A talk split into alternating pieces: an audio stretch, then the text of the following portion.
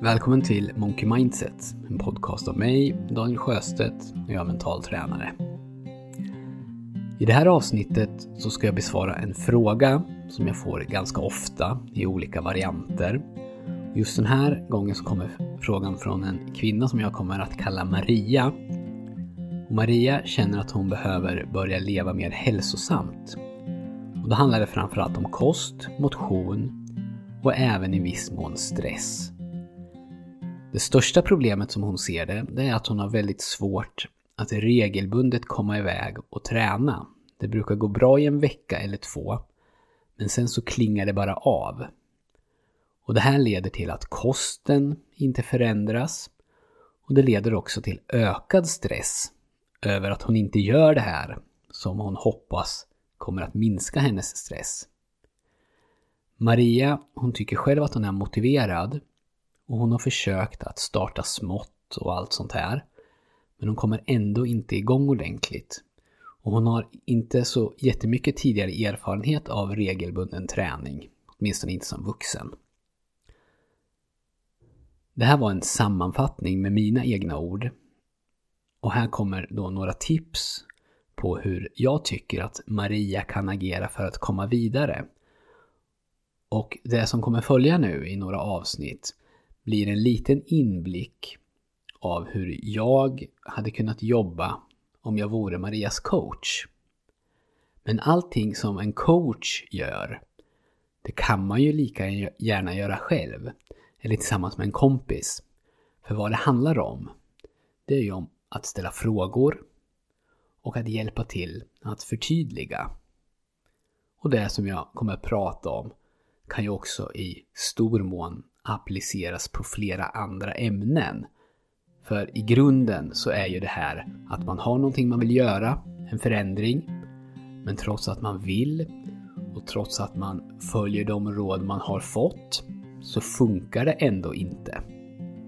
Och det här är ju jättevanligt. Det händer nog alla tror jag.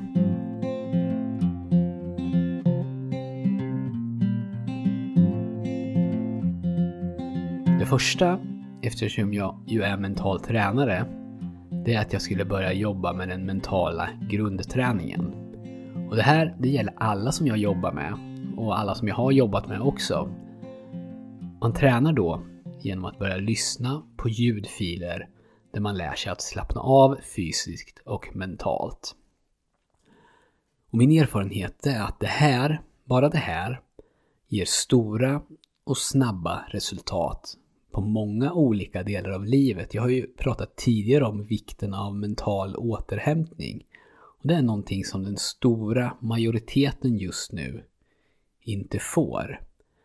Vår kropp och vårt sinne bär på eh, latent spänning och stress. Och om vi inte hittar ett sätt att göra oss av med den med jämna mellanrum så riskerar det som kommer in, det nya, bara att läggas på det gamla. Det blir som ett garage fullt till bredden med en massa prylar där man aldrig slänger någonting. Varje ny sak staplas bara på det gamla och när man tittar in i garaget så är det omöjligt att få någon överblick. Man kan inte ens använda vissa saker för att de inte går att komma åt utan att riva ut en massa bråte. Men om man gör sig av med allt som man inte använder längre eller allt som man inte har nytta av så skapas utrymme och ordning. Ungefär så kan mental träning med ljudfilerna fungera.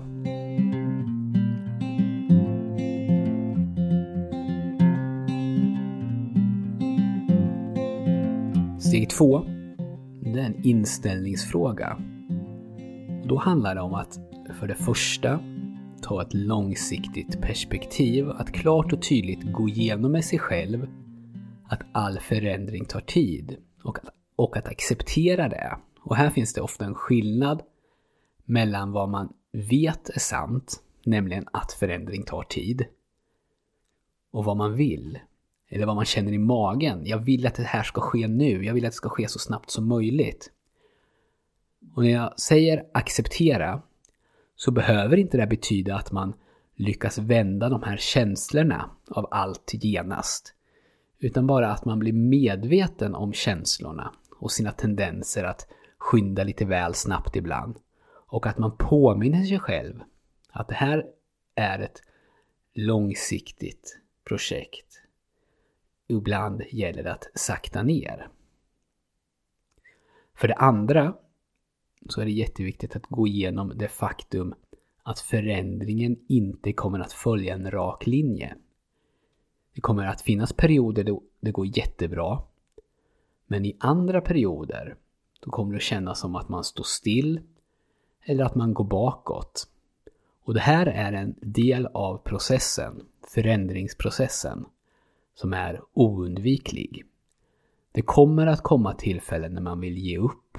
Och det kommer i många fall att komma tillfällen när man agerar destruktivt och irrationellt. När man klart och tydligt förstör för sig själv. Och många gånger gör man det här rakt emot bättre vetande. Och att ta upp det här och planera för det, det är enligt min erfarenhet jätteviktigt. För om man har pratat om det här och kanske diskuterat det och kanske eh, pratat om hur man reagerar i de här situationerna. Då kan man peka på det när man hamnar här. Nu är vi i en period där allt går tungt. Kommer du ihåg att vi pratade om att vi skulle komma hit? Då är det ofta lättare att hantera. För många ser ju det faktum att man hamnar här som att, att man har misslyckats. Men så är det alltså inte, för det här är en del av processen. Och återigen så behöver det ju inte handla om att förändra känslor. Utan bakslag kanske fortfarande kommer att kännas som ett misslyckande. Och vi kommer att bli arga och besvikna på oss själva och må skit ibland. Men nu kan vi se den här känslan utifrån och vi kan åtminstone intellektuellt förstå att den skulle komma och att nu är den här. Och då är det ofta lättare att hantera.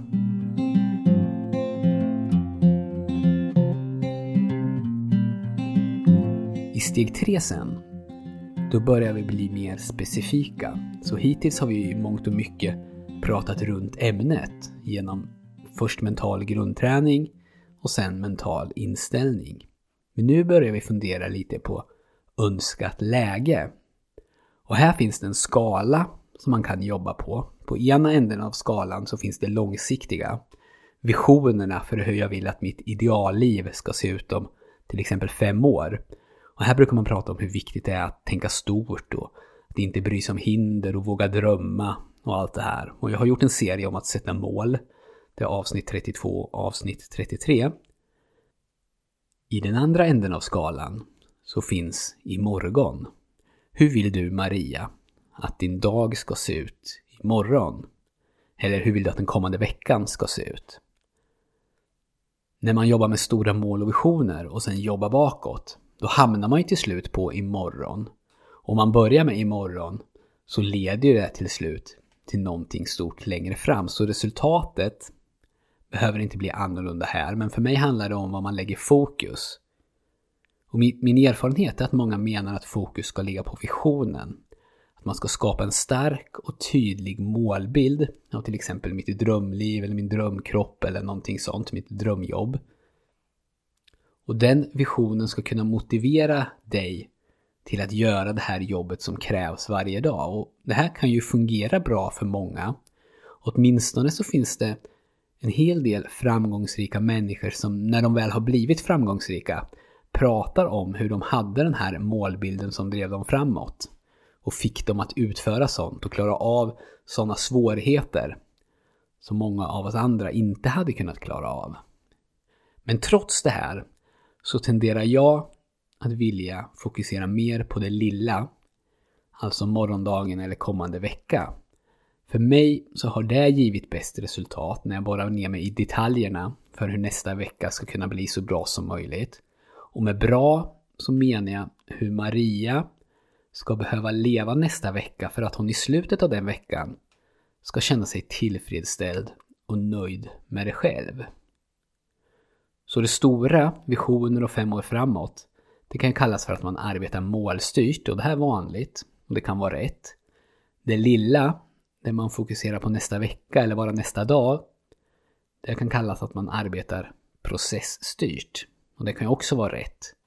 Och resultaten kan bli de samma. Men jag arbetar allra helst processstyrt. Så för Maria så handlar det alltså nu om att spesa hur en bra vecka kan se ut. Hur många gånger per vecka är det rimligt att träna? Vad ska jag träna? Vilka dagar? Vad äter jag till frukost? Och har jag den maten hemma? Och är den maten tillräckligt lätt att laga så att jag gör det på morgonen? Och om det inte är det, kan jag då göra det lättare eller kan jag förbereda kvällen innan? Det är massor av frågor här och det här går ju som du hör att göra hur detaljerat som helst. Men man gör det på en nivå som man själv tycker är rimlig. Och vad vi gör nu, det är att vi tar fram ett arbetsmaterial. Det här är en plan, men vi förstår att planen kommer att arbetas om och förändras. Men vi ger i alla fall oss själva någonting att utgå ifrån. Och nu då, nu befinner vi oss ungefär där Maria befinner sig, eller befann sig när frågan ställdes. Viljan fanns, planen fanns, men ändå så funkar det inte. Och trots det så skulle jag faktiskt börja om från början så här, som jag har gjort nu. Och jag skulle också rekommendera den som gör de här stegen att på något sätt dokumentera dem. Att skriva lite dagbok över hur det går med den mentala grundträningen, bara några rader varje dag. Skriva ner hur en vecka skulle kunna se ut och kanske spesa upp den här planen i ett anteckningsblock eller i en kalender med en massa anteckningar i marginalen, till exempel. Så vad vi har gjort hittills, det är ju att 1. Komma igång med mental grundträning. 2 tagit oss en rejäl funderare över vilken inställning som är mest konstruktiv. Vi ska vara långsiktiga och inte ha för bråttom. Och vi förstår att bakslag i alla former är en del av processen. Det ska inte få oss att ge upp. Och 3. så har vi tänkt igenom hur morgondagen nästa vecka skulle behöva se ut för att vi i slutet av den skulle kunna känna oss tillfreds och nöjda med oss själva. Och så har vi spesat den veckan så detaljerat som möjligt och försökt att förutse vissa svårigheter och hur vi ska kunna ta oss förbi dem. Nästa avsnitt kommer jag att fortsätta att besvara Marias fråga. Jag hoppas att du har fått någonting att ta med dig genom att lyssna idag. Och om du vill testa det här, den här mentala grundträningen som jag pratar om, så kan du få det som du behöver för att komma igång med mental träning av mig. Det kostar ingenting. På monkeymindset.se, min hemsida, så finns det en ruta där du kan fylla i din e-post och då skicka dig ljudfiler att träna med, plus instruktioner.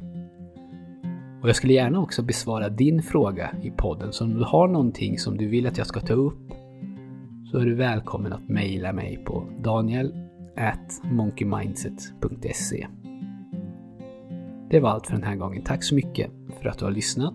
Vi hörs snart igen.